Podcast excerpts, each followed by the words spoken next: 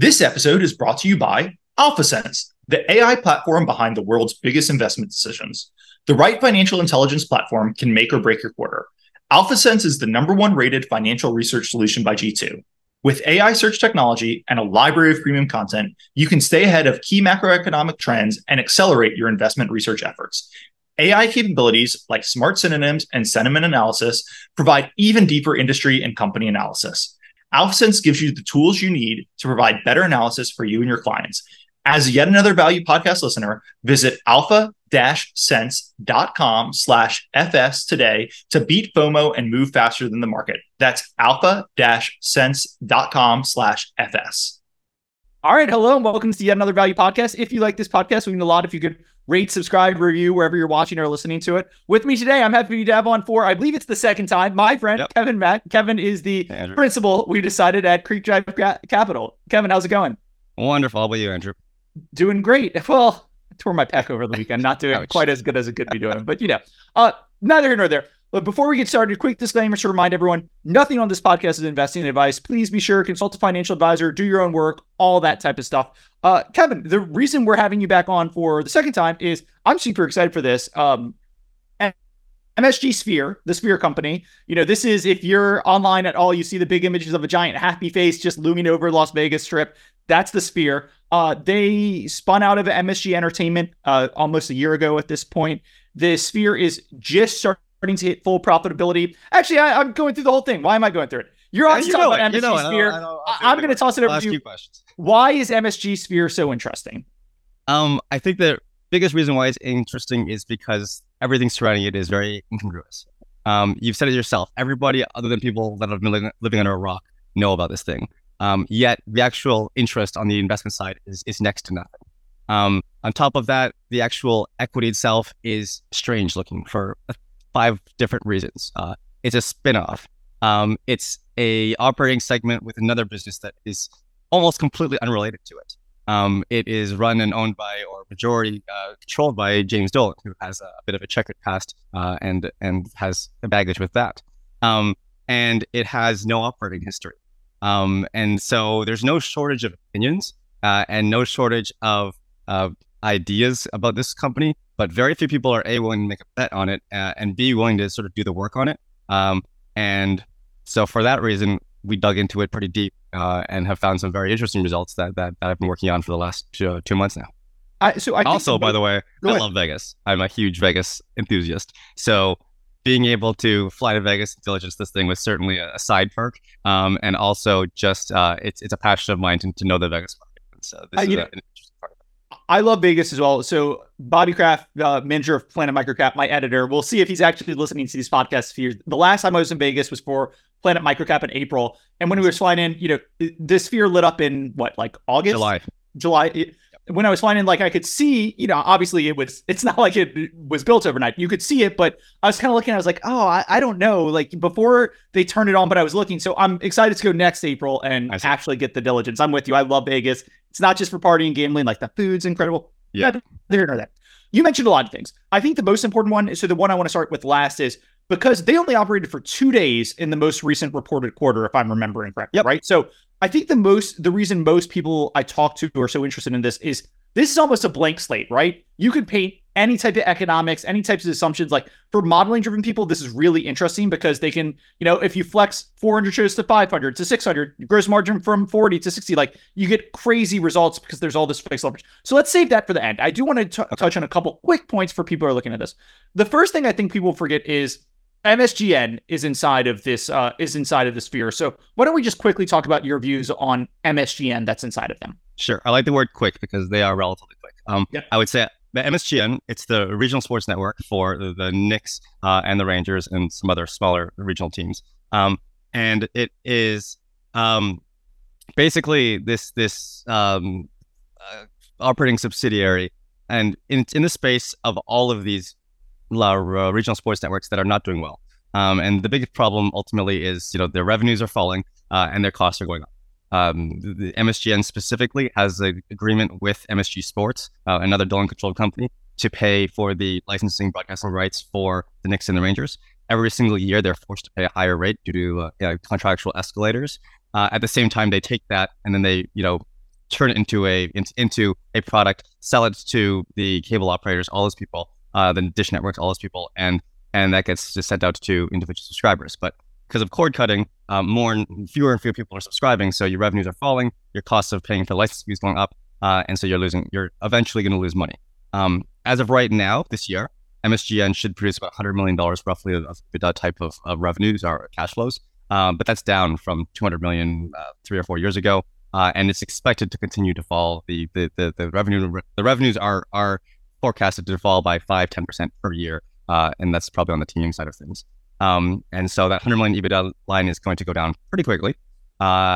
Unclear where it stops, which is, does it go to zero or does it go to negative 100? And in the meantime, they have a giant debt line on MSGN for $900 million. And so you're producing $100 million of EBITDA, that's declining, $900 million of debt, and that's kind of where you're upside down. There's been some discussion highlighted multiple places, Value Investor Club being one of them, which is to show that the MSGN debt line is non-recourse to Sphere. So in theory, if you're truly just enterprise value driven, expected value driven, you could just throw away the entire business, give away the $100 million of EBITDA, but also get rid of the $900 million of debt. You will almost definitely come out ahead in terms of value. And so Sphere could do that. It is unlikely, but not impossible, that the CEO, James Dolan, would do that for a variety of reasons. It's part of his media empire. It's part of his vertically integrated business. And there's other sort of side issues that have been brought up about how banking relationships and things like that are way more important than worrying about this. I would say that I've spoken to no less than 24 people that are professional investors in this space, and half of them are convinced that they're going to throw away the debt, and half of them are convinced that they're never going to throw away the debt. So I am strongly in the category of we don't know and nobody really knows. And there's a lot of side ways that MSGN could be sort of pocketed or moved around so that it's not too damaging to the business. For the sake of my analysis, I would say that I've largely ignored MSGN and said that I'm going to assume that this thing's worth about minus $500 million and move on from there. And that's just because I think that there's too many outcomes that are too hard to forecast. That was a fantastic summary. So just to... At the end, you mentioned kind of where I was. So you're assuming that's negative $500 million, yes, right? So if we just said, hey, the Sphere, that building is worth $2 billion, MSGN's there, minus $500 million. So the whole company would be worth $1.5 billion in your model. Great. We'll come back to that in a second. No, I think that was a great summary. It's really interesting. It's funny because so MSGN from memory spun out of MSG Sports in like 2013. And at the time, they had a 20-year-long contract with the Knicks and Rangers that was, it started, if I remember correctly, about $100 million per year, and it escalated by, I think, like 3 to 5% every year.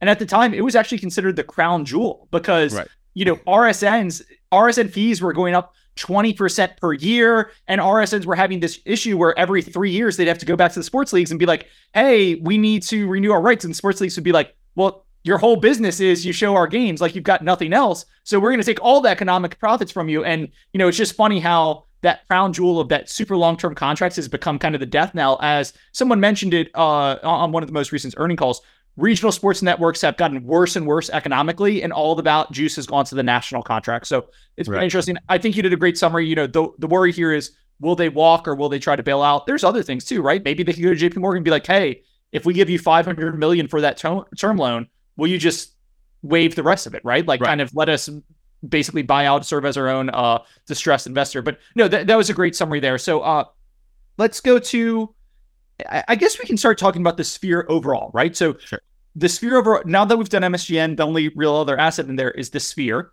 Yep. Let's start talking about how you value the Sphere. There are a lot of different revenue streams that are going to come in off the Sphere. So why don't you just start talking about how you model and how you start to value this thing?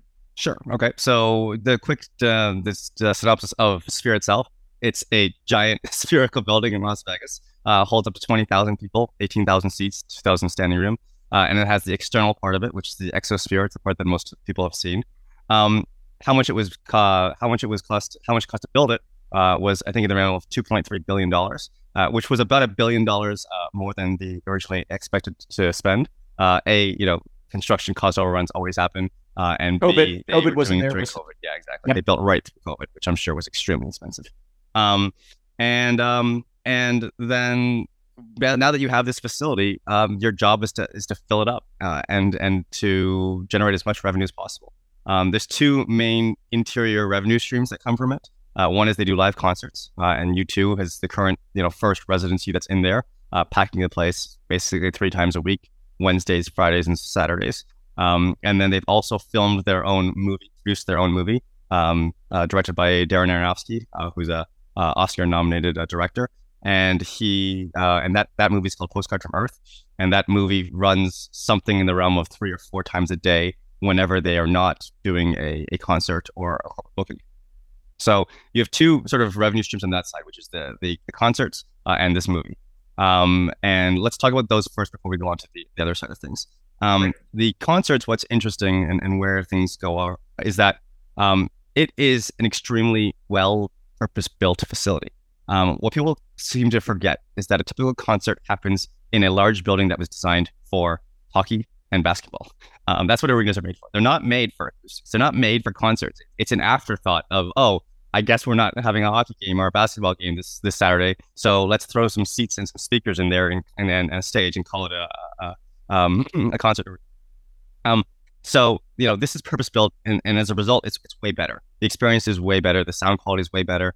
And also, all of the interior, basically, stuff is built for concerts, not for other things. So when you set up a concert in Madison Square Gardens, you need to move in all your lighting. You need to move in all your screens. You need to move in all of your speakers. You don't have to do that in Sphere. It's basically ready to go. You just stand there and plug in your guitar and go. I believe Taylor Swift, there are all these stories about she gave all of her truckers 100,000 bonuses and stuff. And the reason she needed a ton of truckers is because, as you said, when she would go from Kansas City to Chicago, she had to literally take all of her lights, all of her sound, everything, and she had to throw it on trucks and drive it from.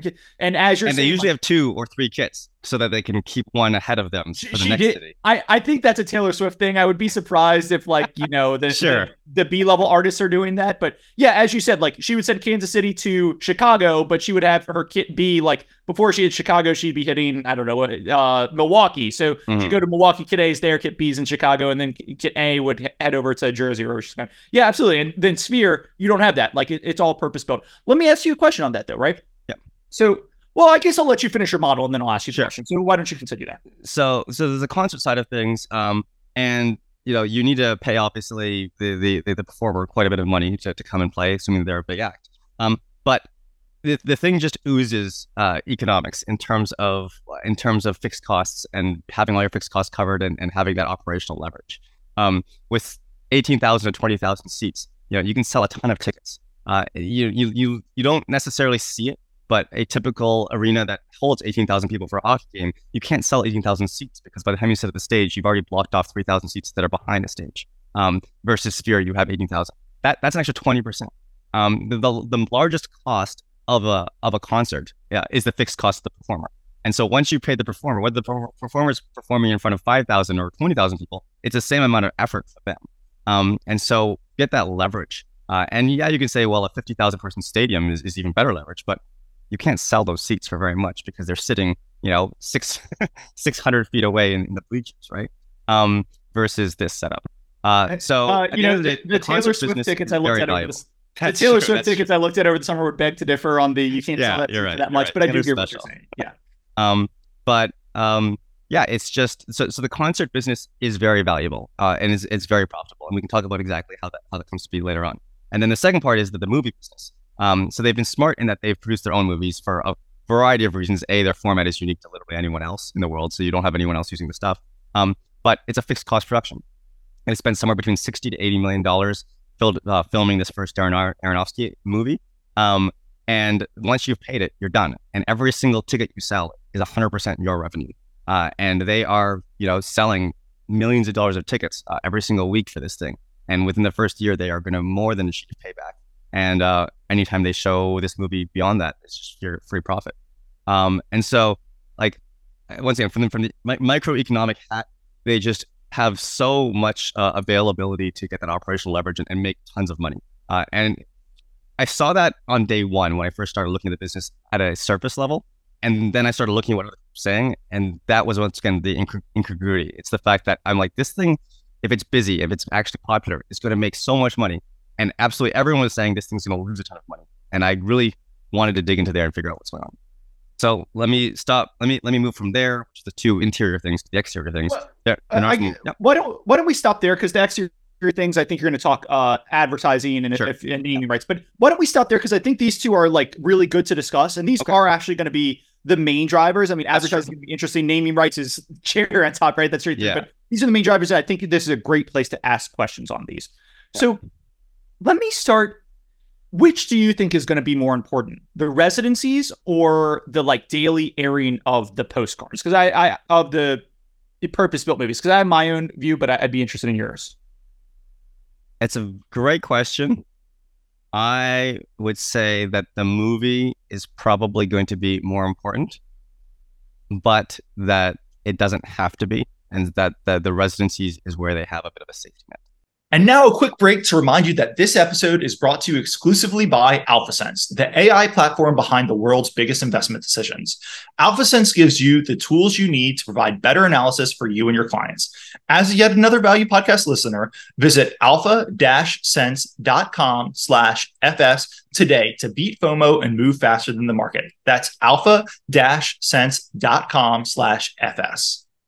I agree with you. In the similar way, like, you know, Netflix, when they spend $200 on a Martin Scorsese movie, like they're generally going to lose money or break even. I mean, the accounting with Netflix is weird, but that's like the buzzy show to pull you in. Where they make the money is where everyone watches, you know, all the episodes of Love and Blind, which cost them like $20 to produce, right? Like, right. To me, what I kind of think it is, not that they won't make money on the U2, but in the most successful version, they'll make money on the residency. But the residencies keep the buzz going around the sphere. And the real profit and the real thing you need to figure out is, hey, are the movies going to be a success? Because, you know, as you said, 5,000, I think it's 5,000 seats per movie. They show maybe 3 of them a day. They show them every day. That's 20 shows at super high margins. Like, if that's a success, that's going to create a ton of money. If nobody's going to those, then, you know, the thing's sitting basically fallow all the time. So let's start on the movies.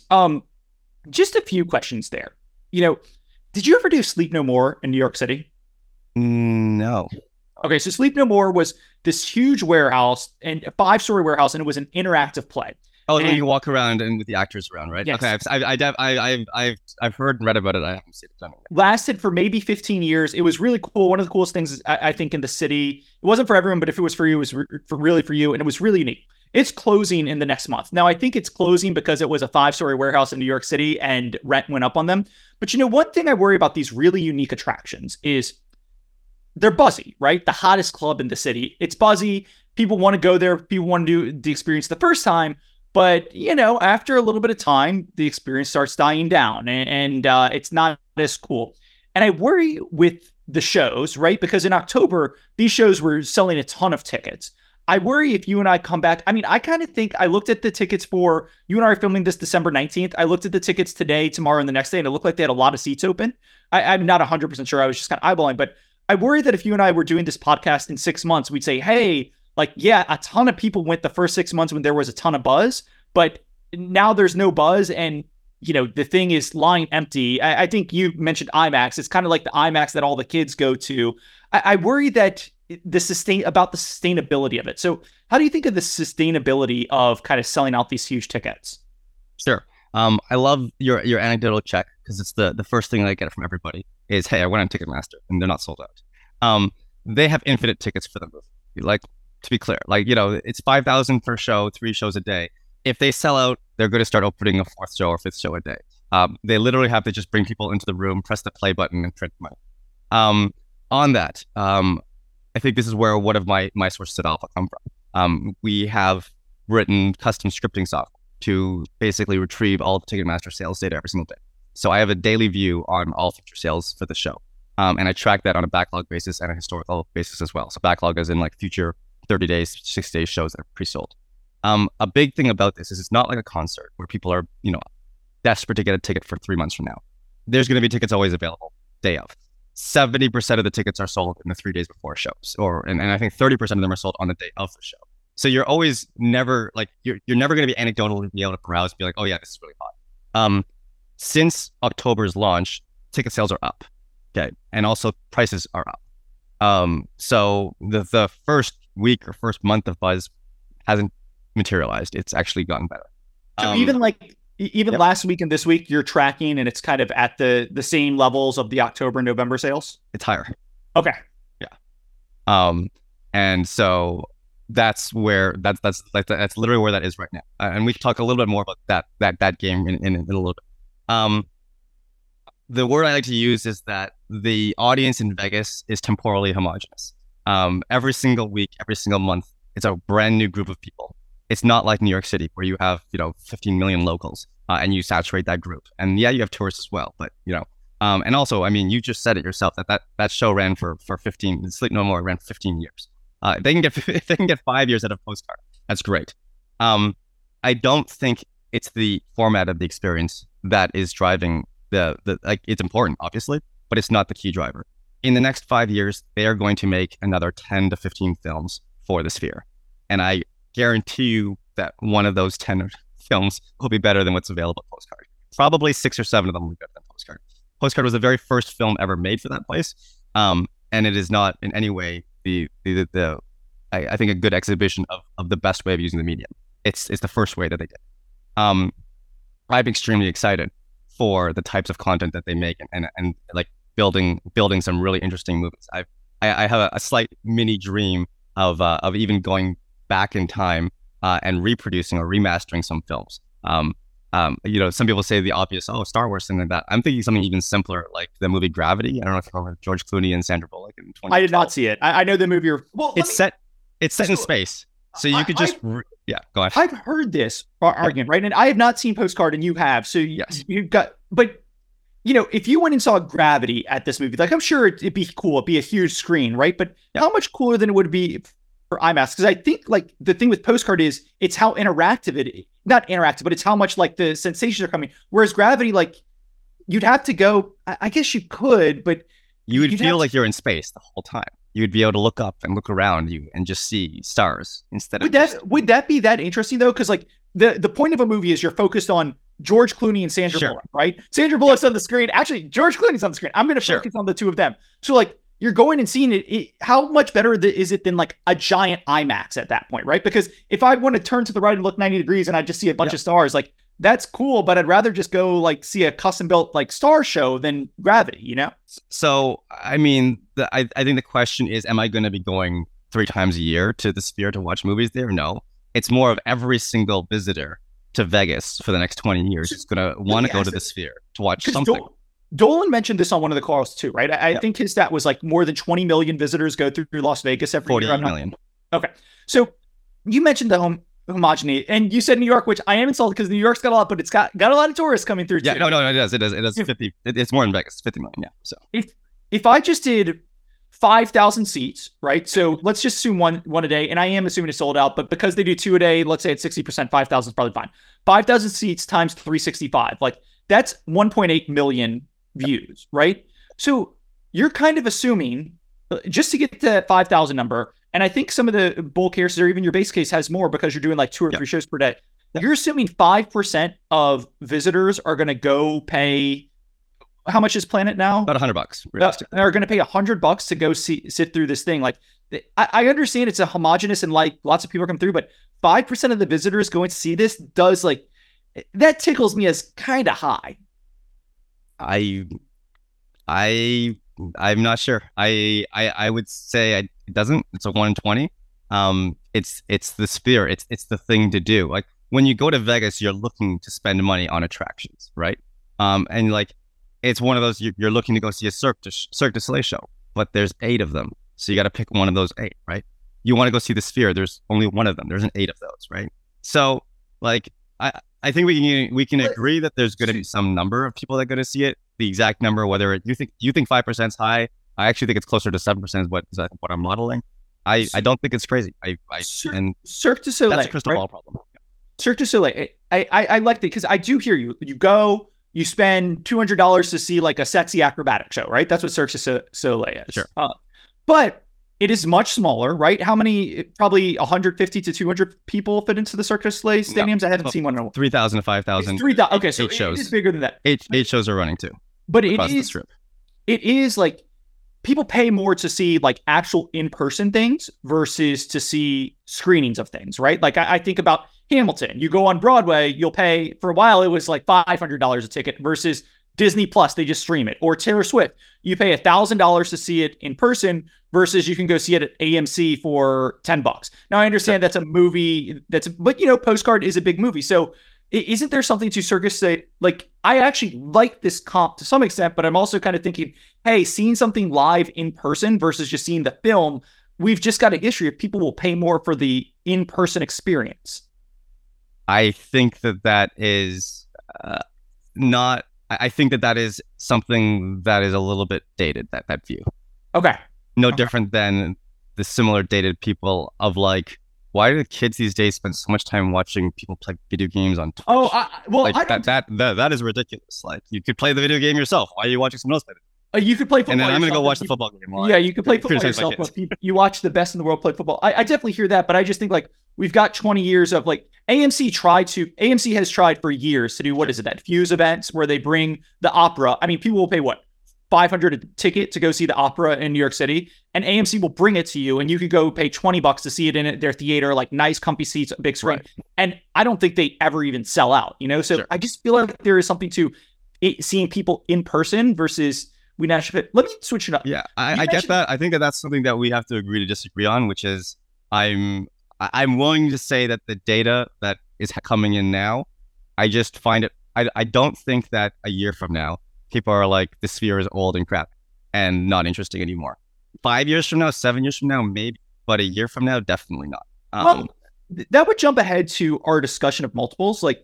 Yeah. So I'll save that part for the and again, I'm not locked into anyone. Like, sure. I'm all over the place on the sphere. The only part of the sphere I don't love is James Dolan, but let me just switch another. So again, I've read all your articles, and I know you comp the Rockettes a lot of time, and the Rockettes are another interesting one to me because the Rockettes is literally an annuity, right? You run the Christmas Spectacular every year, you get $100 million of revenue from it. It's not like there's a lot of cost. Yes, you have to do the dancers and securities, but you know, you can find dancers in New York City who are willing to work quite cheaply. They make a lot of profit on that. I think it's $100 million revenue at like 60% margins.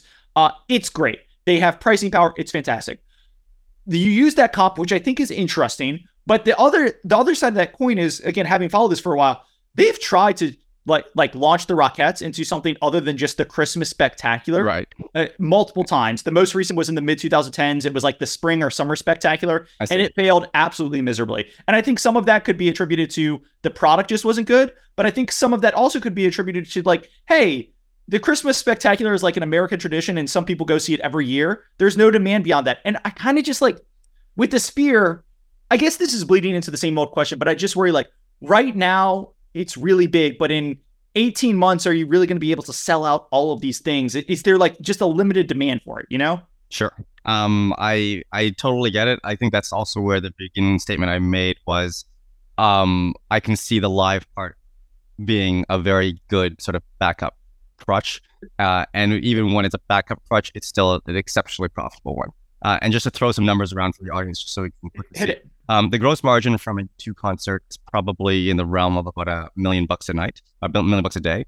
And the gross margin from running the movie right now is probably about $1.2, $1.3 million. About $1.2, $1.3 million a day kind of thing. And so it's not a huge difference. And at the same time, we're talking about U2 on a Friday night versus watching a movie on a Tuesday night. The difference is not day and night difference.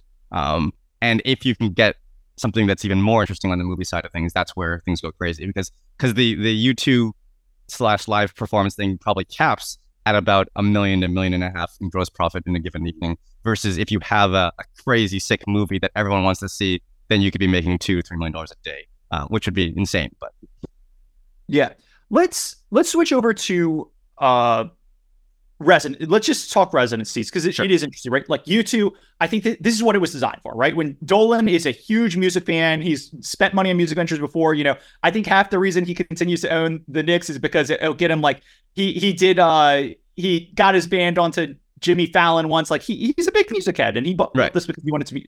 Residency is what it's designed for. I guess my question is, you're going to make some money on the residencies, right? But I kind of feel like all the economic profits are going to get sucked out by the artists, and I'll tell you why. There just aren't a lot of artists who can go and fill like 18,000-seat stadium at $200 a pop, 20 nights in a row, which I guess that actually is the first question. Because of how unique the Sphere is, as we talked about with the lights and everything, I don't think artists can come through and do like a 1 or 2 night show like they do when they're moving all their equipment around. I think the cost and design are too expensive to just justify like coming in for a 1 night show. Am I thinking about that incorrectly? I think a 1 night show would be certainly tricky. And probably, I mean, you could do it, just it wouldn't be great. The creating the visuals is non-trivial in terms of pricing. And so yeah, absolutely. I would lean towards that. The caveat I would do is that I could see them doing some pretty interesting sort of like, I would say indie band like type things where, you know, 3 or 4 indie bands come in, they each play for 35, 40 minutes. People are paying $100 a ticket and the visuals are just generic. As in, yeah. We've like, you know, 1990s, like Winamp, we've created all kinds of interesting psychedelic, cool looking things that you'll just watch while you listen to the music. Could you? Yeah. Or I wonder if you could even just like, because the sound's so good, just kind of not use the lighting system at all. And just, right. As you're saying, listen to like Barbara Streisand or Celine Dion, just get up there and like croon, you know, and you'll hear it in perfect. So I guess you could do that. But anyway, to continue that, like U2 is a huge get, right? And I worry that there are only 25 artists in the world who could sell 18,000 seats tickets 20 times, 10 times in a row. And because of that, like they're going to suck all the economic profit out. And I don't think that kills the thesis, right? Because if you go back to what I originally said, I feel like the artists drive the buzz and then all the profit actually comes from if you can get the movie side of it right. But I worry that they're going to run real quick into, like right now, it seems like they're going from U2 to, I think, John Mayer and the Grateful Dead is the rumored next residency, which that's big. Oh, no, Fish is next. And then after Fish is Dead and Company. Yeah. Both of those are huge, though I'd say they're probably a little bit of a step down from U2. But, you know, it seems like you start running out of shows to throw up there pretty quickly. I don't think so. I mean, when you say they're also huge steps up, like someone like Harry Styles is almost definitely going to do it. I mean, through the connections that they have with MSG and all that kind of stuff. And, you know, there've been plenty of rumors talking about that as well. Lady Gaga's a possibility. Beyonce's in talks with it. I think also Beyonce's an interesting one because I feel like Beyonce and Taylor Swift would be your dreams, right? But I almost feel like they're too big, right? Where they can go and generate this nationwide buzz and go into cities and spend, you know, $1,000 for a ticket 2 nights in a row and then move on. That's interest because it drives so much buzz, but I wonder if they're too big. But maybe they are the right people. And for them, it'd be like, hey, everyone fly to you, do the same show 20 nights in a row, take a huge share of the economics, don't have to travel, all this sort of stuff. Like, pretty damn profitable for them. Yes. And when you say huge share of the economics, I think that that's an important thing to think about, which is that although it's a huge share of the economics on a relative basis, as in relative to what they would typically get from an arena show in a city, on a percentage basis relative to Sphere, there's a lot of money left over. And this is one of the big misconceptions, I think, is, you know, if you Google it, you know, residencies in Las Vegas are loss leaders. And even Dolan himself on one of his conference calls, he said, the residency business is, well, I'm not going to call it a loss leader. And as soon as he said that, everyone keyed into this is a loss leader, even though he said it wasn't. You know, when you think about Adele playing at Caesars or whatever, it's a 5,000 person auditorium. The most you can sell ticket for is like maybe $300, $350. You have to pay Adele $1 million to show up. So 5,000 tickets at 350, you're left like, you know, like $1.7 million in revenues per night. Adele takes $1 million of it. You only have 700,000 left. You still have to pay $250,000 to, like, you know, get everything up and running and get crowds in and out. There's not a lot of money left. But you've got the crowds going in and out to hit the slots on the way in and out. But when you, yeah, and that's where they make their money, right? But when you have a 20,000 person place like Sphere, and you can charge $350 or $400 a ticket or $450 a ticket because it's the Sphere and not just some decrepit theater at the back of Caesar's Palace.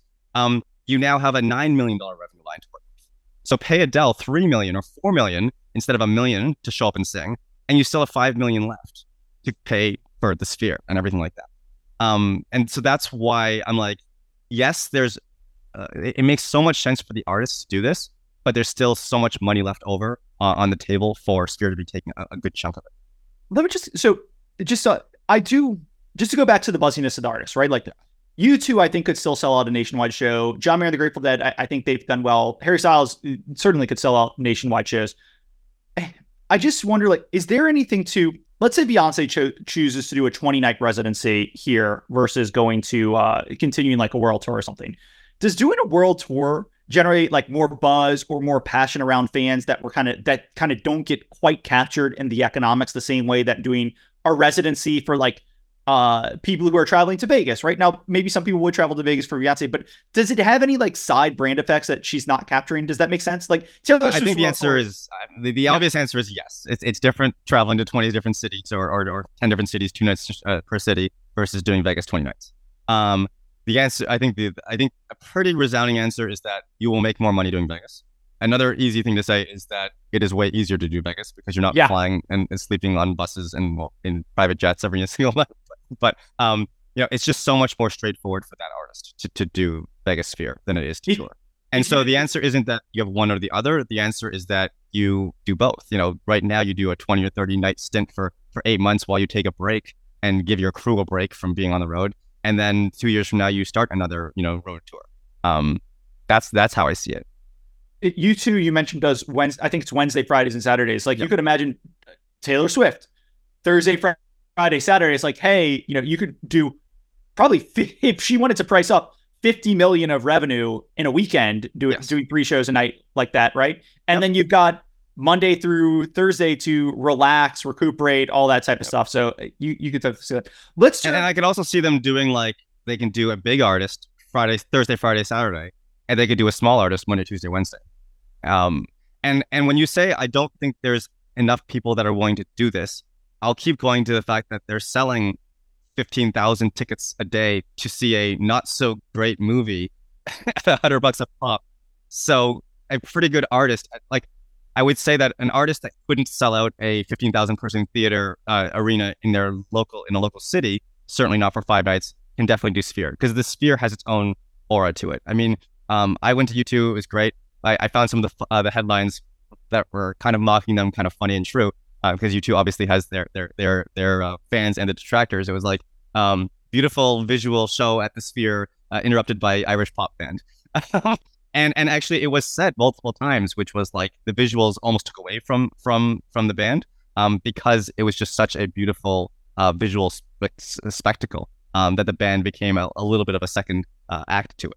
I think U2 did a very good job weaving those two together. Like, I'm not a huge U2 fan. I enjoyed the concert, and then there's all this other stuff. Just like, you know, the EDM scene in Vegas is absolutely massive and huge, and we haven't even touched that yet. And so start bringing in the Calvin Harris's and the Martin Garrix's into Sphere and putting on shows there. And those crews are so well versed in doing what I want to say dynamic production. They travel all the time. They go to different clubs every weekend. And they just are given a light board, a soundboard. They load their digital files, and they set up and show a kind of different but similar show every single weekend at different venues. So they're kind of plug and play. That's a great point. That's an absolutely fantastic point. Obviously, they have a deep background in, like, I think Calvin Harris did resident. They've got a deep background in Vegas. Let me just ask one more point, and we'll talk sustainability later. And I want to go to the outside, but just one more point. So you're very bullish on Postcard. You can tell you're very bullish on the movie. Like, I do. Okay, so bullish on Postcard. I'm bullish on movies. Postcard itself is bullish on movies. Ignore Postcard. Yeah, okay. Bullish on movies. I do, and maybe they can just keep refreshing and keeping up to date. And we'll speak more to like the long-term valuation here. But I just keep thinking back to the '90s, right? Mm-hmm. When I would go see the IMAX movie at the aquarium or something, right? And now they hadn't put any money into it. Like, it was probably an 8-year-old IMAX movie. But I kept thinking, like, oh, this was like the height of technology when it came out, and they hadn't updated the product, but, you know, the technology aged really quickly, right? It was like, hey, it was the height of technology when it came out, but I can go to the IMAX down the street at the movie theater, or like a lot of times my TV screen might be better these days.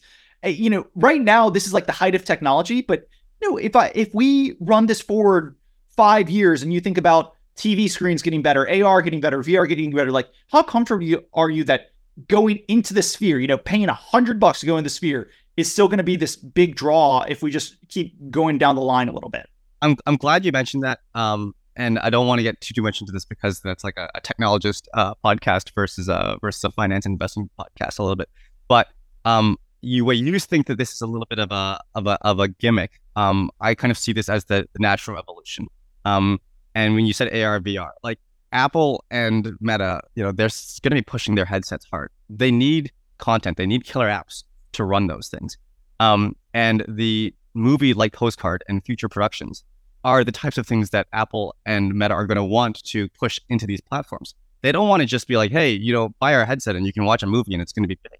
It's buy our headsets and watch this really cool movie that James Cameron did in 3D immersive, not or in 270 degree immersive, right? The movies are, I can see a world, I've said this before, where the immersive video is basically the next step after HD.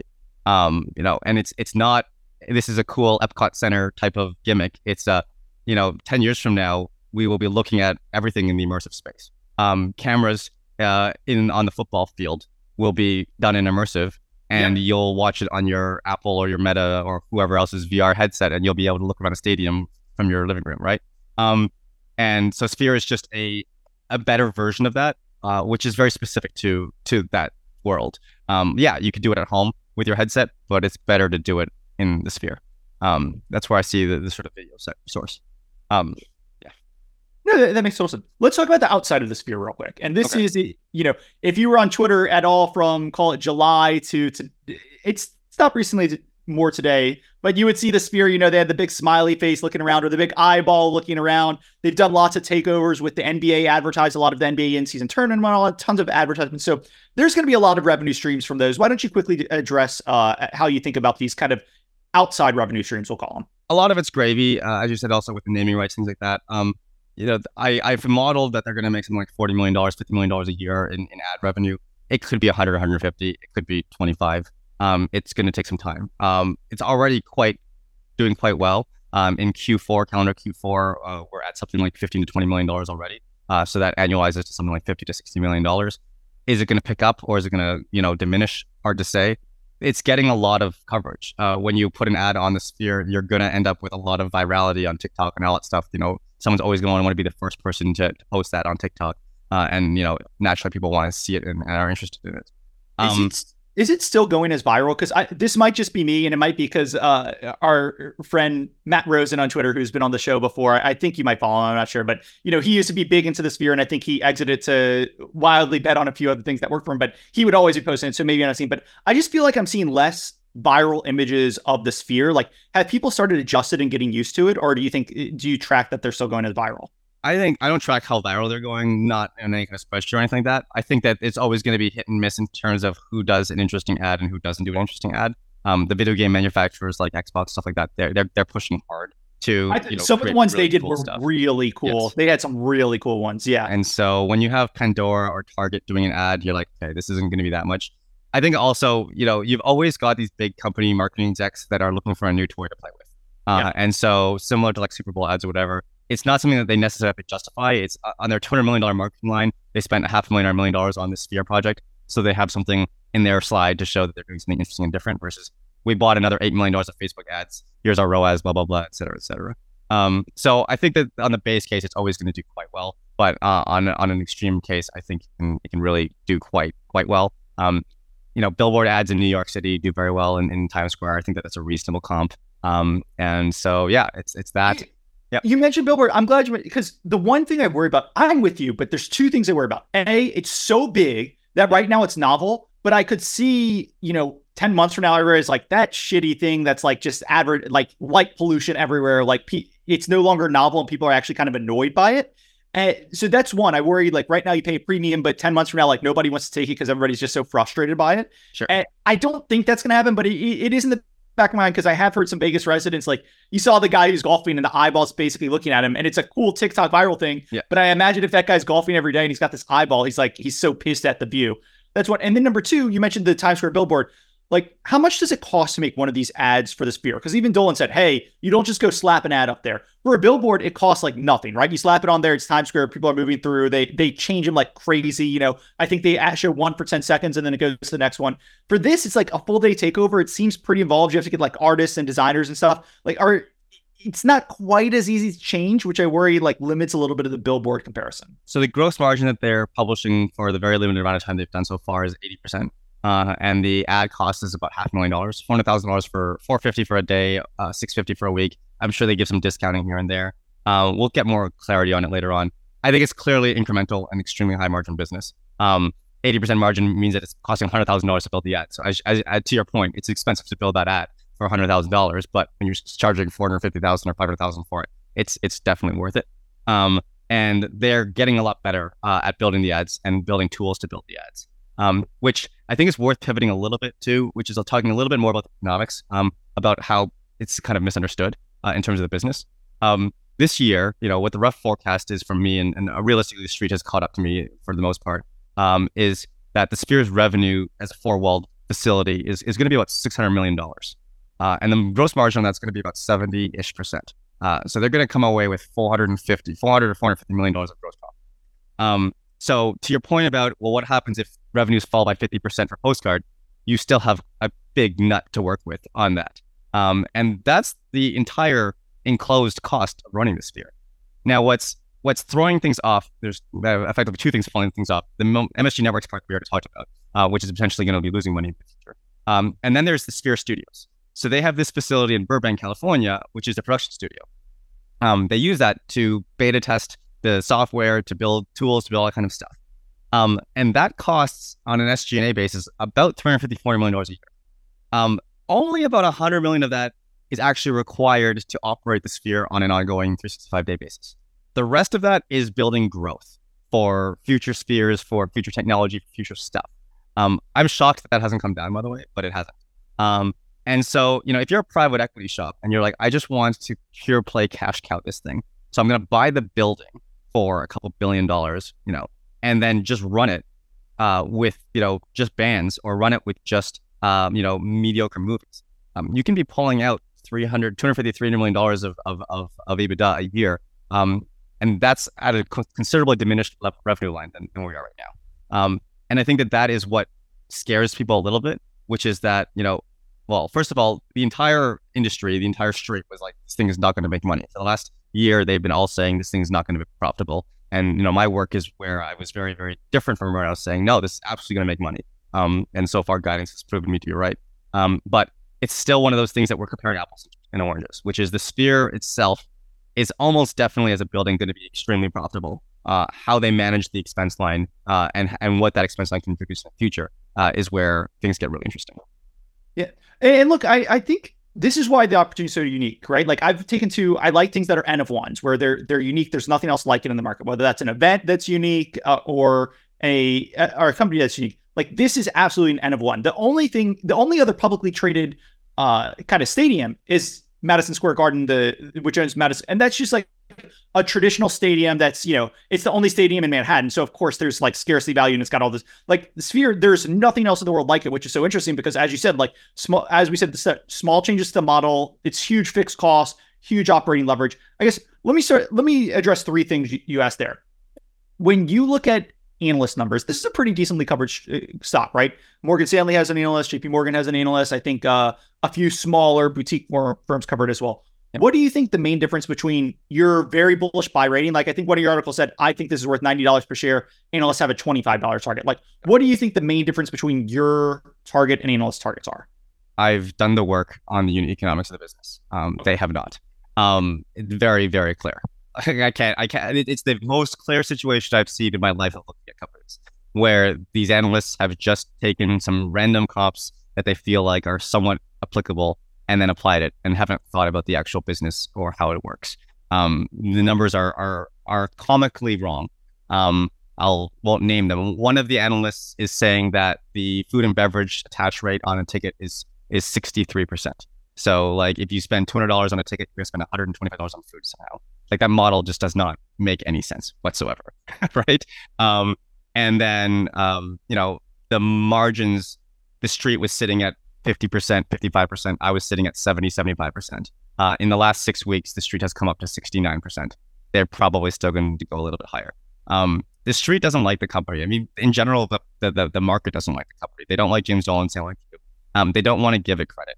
And that's a great spot for contrarian to be like, look, and what I've said multiple times before as well with other people is usually when you're disagreeing with analysts, it's because your crystal ball is different than their crystal ball. I'm going to disagree with you, and me and you are disagreeing on like revenue outlook. The next 6 to 12 months, how many people are going to actually show up at Postcard? Is it going to fall significantly or is it going to hold steady? And no one can prove that right or wrong, right? The issue is that today, right now, people are going to go see Postcard. There's a certain number that are going. I know how many people are going to go.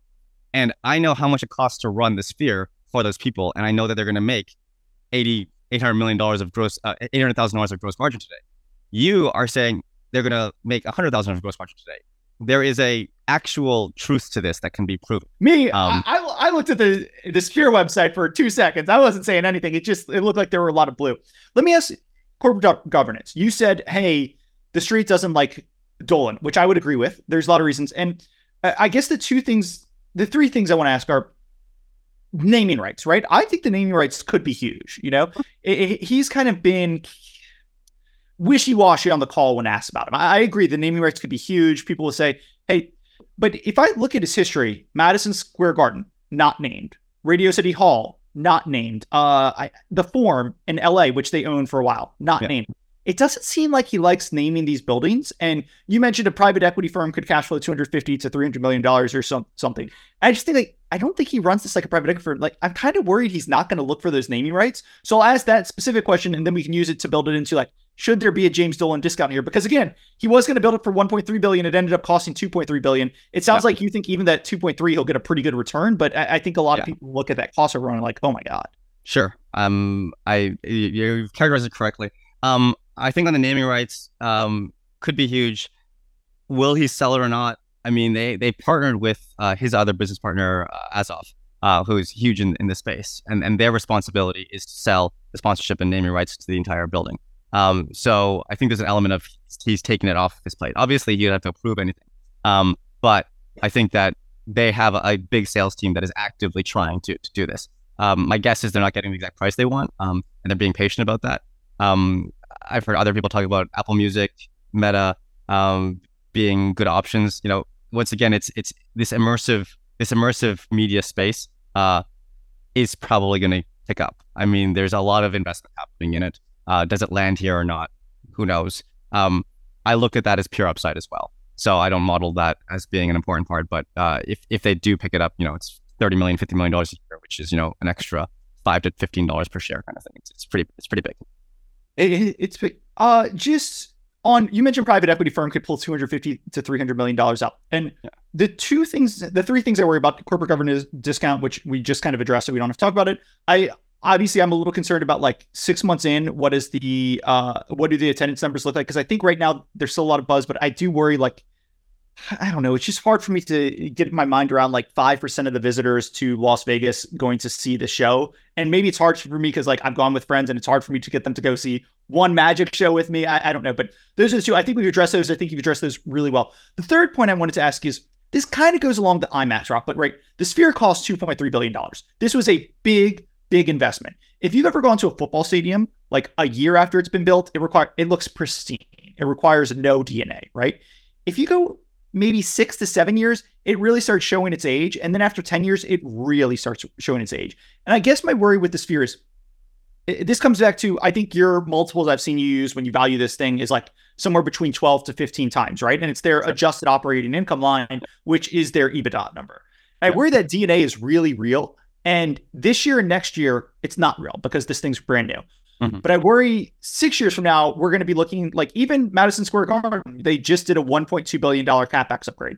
I worry 6 years from now, they're going to have to put in a lot of CapEx, a lot of maintenance CapEx is going to spin up. And especially because this thing is so unique and so technologically advanced, I worry that people are going to be surprised by, hey, it's not like we're just re-pouring steel and concrete. We actually need to go hire the best electrical engineers in the world to come spruce this thing up, to keep it fresh, to keep that buzz going, you know? So how do you I guess I'm asking both, how do you think about the long-term DNA, which will be real for this? And how do you think about applying a multiple off an EBITDA number that is ignoring that real DNA there?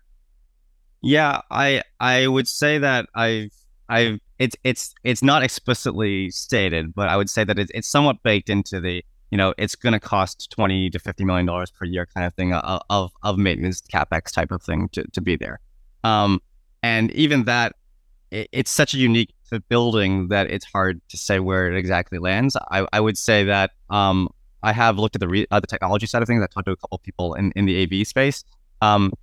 it shouldn't be that bad. Like some people that aren't in the AV space are like, oh my God, it's big screens, you know, it's going to be a big problem. But the way they have built it, everything's an individual pixel. It's a puck on the outside. On the inside, it's individual pixel elements that are part of an array. When things burn out, it's actually, it's you know, when your 4K TV burns out, you need to throw away, or that doesn't burn out. When it has dead pixels, you can't fix those. In Sphere, it's actually comically to just pull off the dead pixel and replace it kind of thing, right? So on the technology side of things, it'll be pretty straightforward. On the physical fixture side of things, you know, seats, cushions, like, I don't know. I did think about that myself as well, which like they have really, really, really long escalators in there. And my experience with escalators everywhere is that they're never working. So I could see that being pretty messy. It's funny you mention it because every time I've been to Vegas, you know how the strip has like you can walk up. Yes. I think half the escalators every time I see is they're out. And yeah, No, the 50 million number you mentioned is interesting because most stadiums, I think, depreciate over 20-year life. Now, they're probably 30-year assets, but again, you've got to spruce these things up. But if you use a 20-year life on the $1.3 billion initial number, that would come to about 60 million of maintenance CapEx annually instead of 50 million. But it's just an interesting number on the initial number. Like, do you think this was a $1.3 billion project or a $2.3 billion project? Because that could be like kind of a doubling of the difference in maintenance CapEx. I don't know if I'm thinking about that quite correctly. I had so many notes, but we've been going for an hour. I guess where I want to end is, this cost, as I just said, it ended up costing about Actually, I'll come back to that. Let's start with the blessing. James Dolan has been clear. He does not want this to be just the Sphere. He wants there to be multiple spheres. They had land in London. I think London denied the request for a sphere, so they wrote that off, it seems like. It seems like they are in talks with Qatar? I never know if it's Qatar or Qatar. It seems like they're in talks to build one there. They've been pretty clear that want to do a franchise model with this, right? So right. I'm so interested in this. I just want to ask, like, how do you think about valuing the franchise model? Like, does your investment thesis work if they never build another one? What do you think the likelihoods of it are? Because I've never seen a franchise model on like a building before, right? It's a really interesting thought. So just what are your thoughts on if you needed, how it works out, all that? Yeah. So I think if they don't build another sphere, then it generally should mean that Burbank facility is not nearly as important as it is right now. You'll still need to... Analysts were asking, so you think that G&A number is coming way down if we don't get another sphere? Correct, yes. I do think that. You know, you do need that building to still build content for the next band and stuff like that, but you just don't need nearly as many people and all kind of stuff happening there. So that's one side of things. So and that's where I'm talking about, like, that's paying for the growth.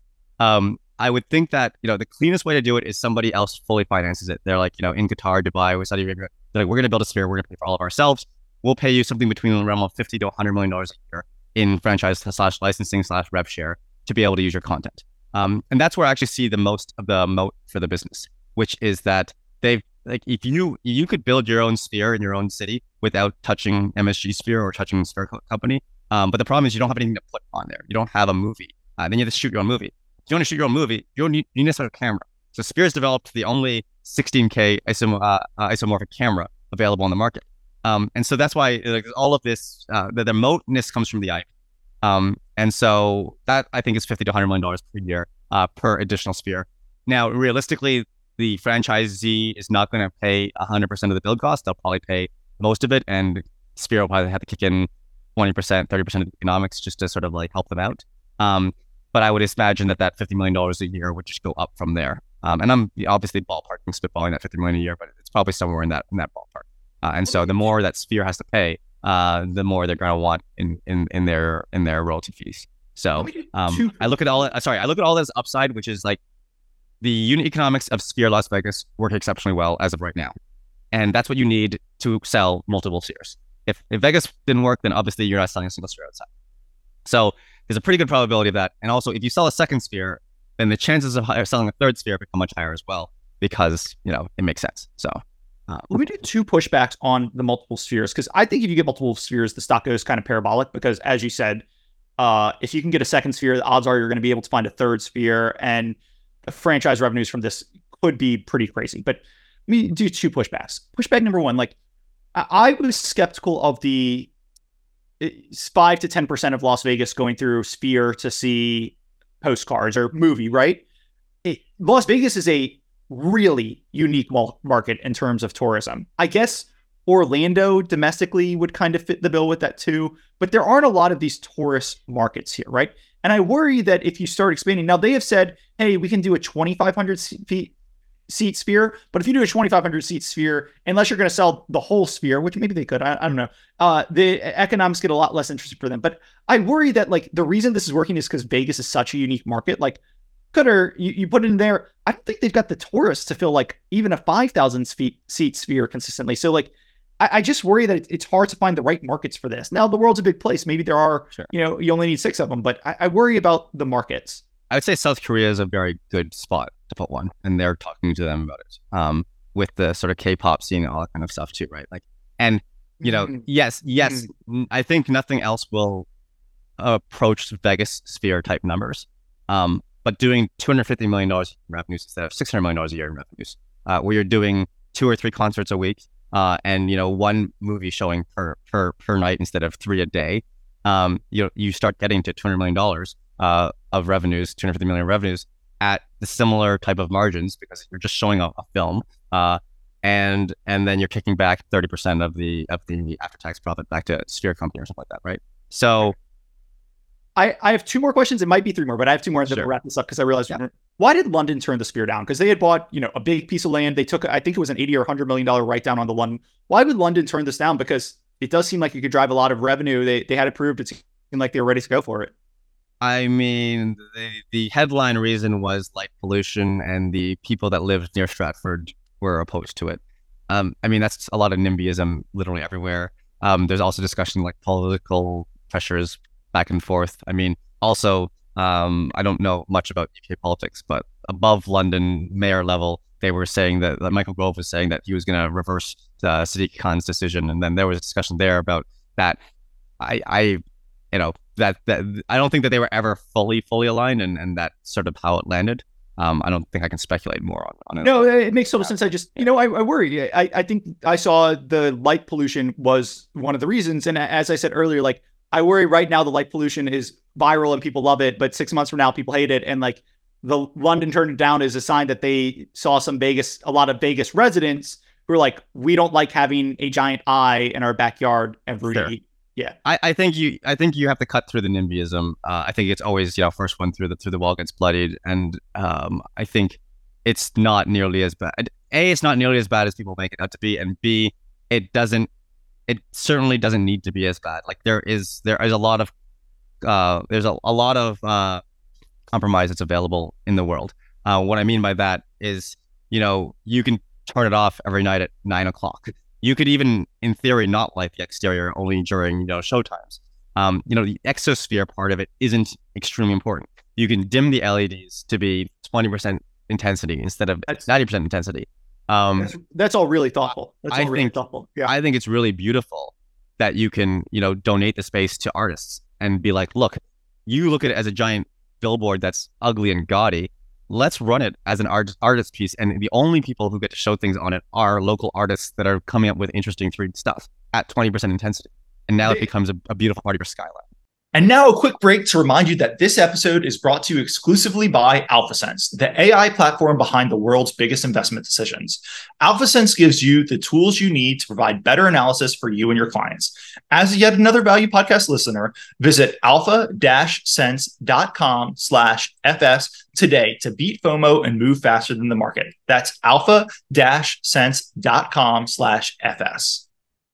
One of my questions, which I don't want to ask because we've already, but Dolan mentioned, hey, we're going to do 50-50, 50% of the time it's going to be sponsorship that generates revenue, 50% of the time arts and community, which I thought was really interesting, and but don't want to ask that. Okay, sure. 2 last questions. Number 1, the converts that they just issued. So, you know, 2 weeks ago now, they issued some converts, 200 plus million in convertible debt, which nothing on this podcast is financial advice. I actually think it's a really attractive piece of paper. Sure. Nothing on this podcast is... I would have loved to pick up some of those, Bulls and bears are both pointing to that as a sign, right? Bulls are pointing to that. I think they did provide a little bit of extra financial metrics in the commentary around it. Huge numbers with it, So bulls are pointing and saying, hey, look at these numbers. Bears are pointing to say, hey, this sphere should be like hitting the inflection point now, and they just had to raise an extra $200 million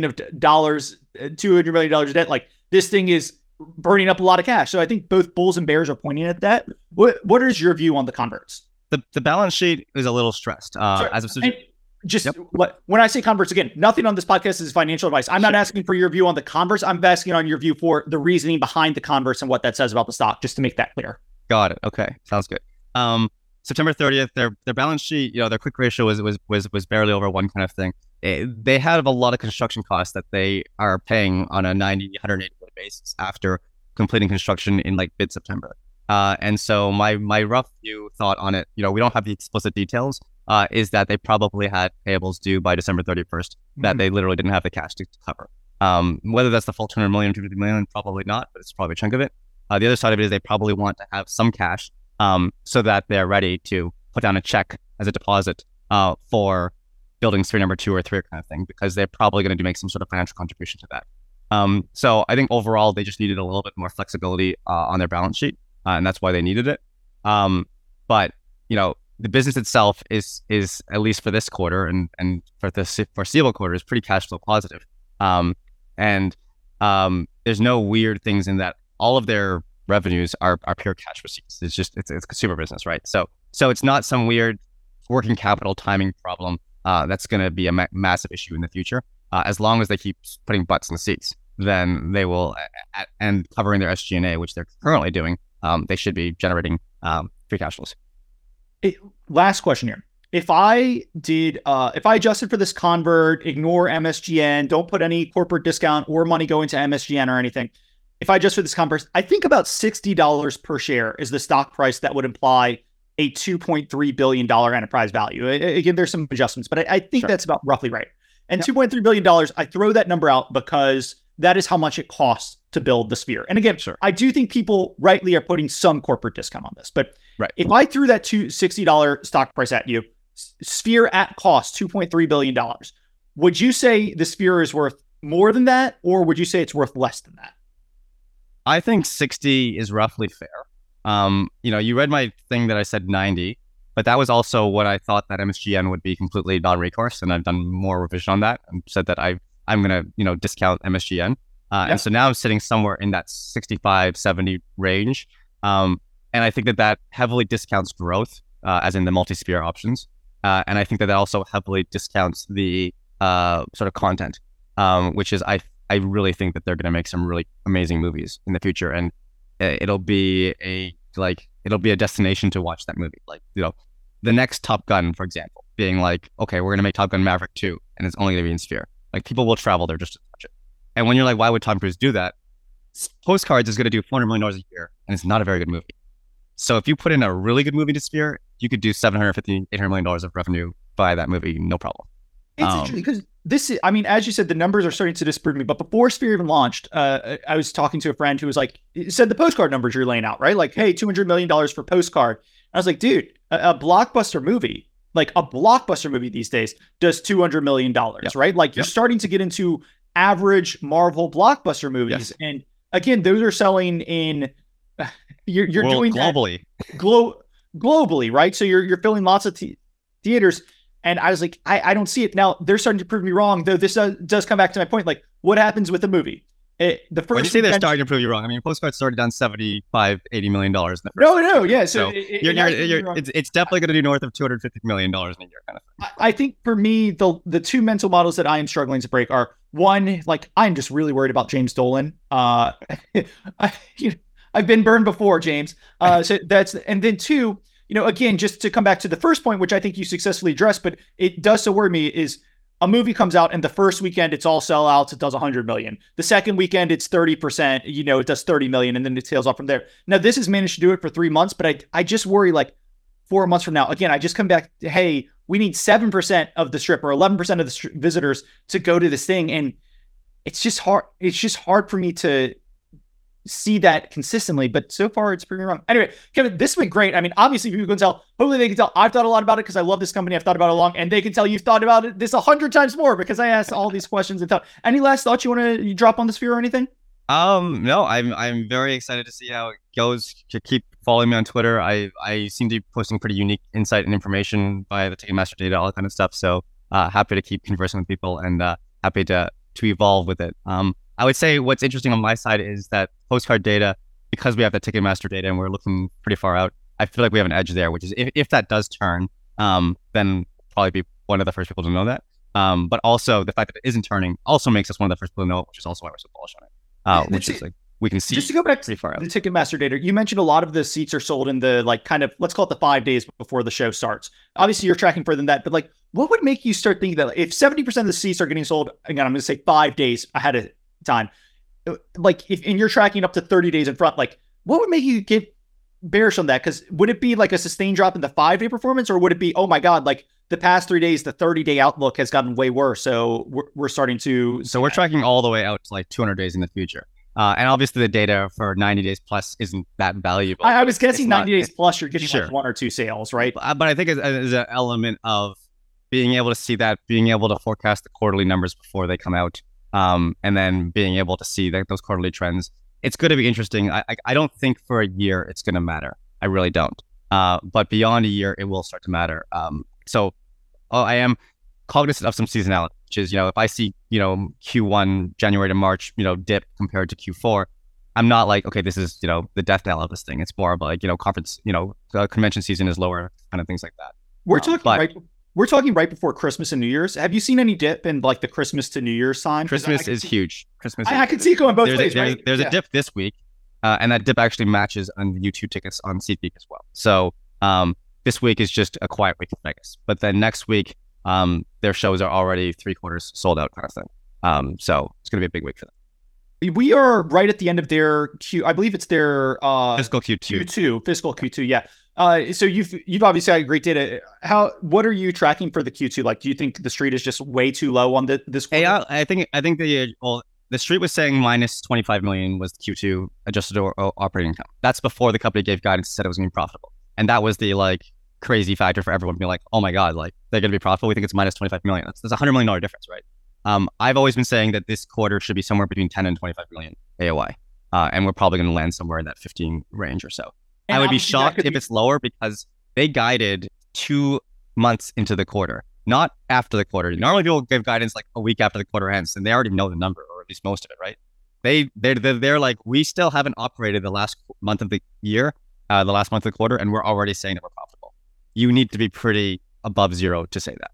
And obviously that is, as we talked about, with a huge SG&A burden that I think most people think comes down one way or the other over time. Though, you know, if you look at the Dolan boards, there's 14 people making, you know, it won't come down as high as that private equity firm we talked about running. Anyway, right. Evan, this is great. Anybody who wants to follow him on Twitter, I'll include a link to his Twitter in the show notes. So we should mention that earlier, but we'll get you there. And really appreciate you coming on. Looking forward to time number 3. Okay, awesome. Thanks, Andrew. Talk to you later. A quick disclaimer, nothing on this podcast should be considered investment advice. Guests or the hosts may have positions in any of the stocks mentioned during this podcast. Please do your own work and consult a financial advisor. Thanks.